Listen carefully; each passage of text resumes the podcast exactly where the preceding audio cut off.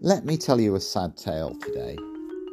It's a tale that has been repeated too many times, and it's one that is told about too many churches. A new church, although it doesn't need to be new, begins to grow. Hundreds, then thousands begin to turn up. It's exciting and inspiring. It's newsworthy, and as it grows, so it gets more news. It even gets TV coverage, and the pastor is interviewed regularly. There are so many baptisms every Sunday, morning and evening, and these are genuine. These people have become followers of Jesus. But then one day, what's been going on behind the scenes starts coming out. What's been going on in secret is exposed.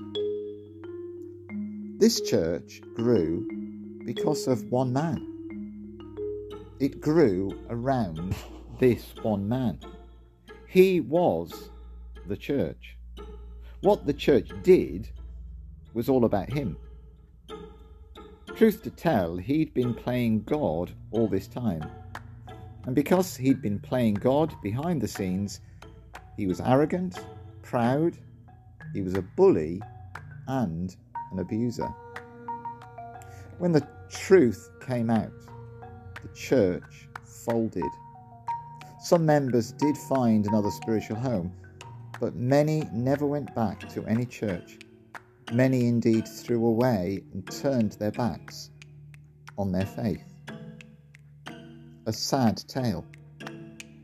And as I say, this is a true story happening in churches today. Why do I share this story? Because a church can outwardly succeed. But unless the Holy Spirit is there, it's questionable how successful that success is. It can grow because of the selling power of one man or woman, but unless the Holy Spirit is in it, it's questionable how genuine that growth is.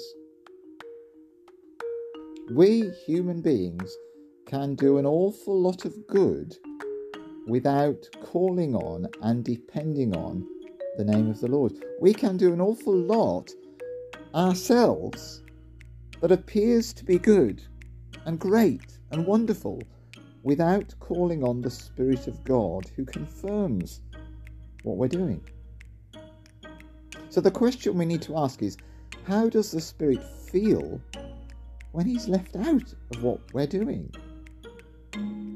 And when trouble comes to the church, if it's been built on a straw man or woman, it's going to topple pretty quickly, isn't it?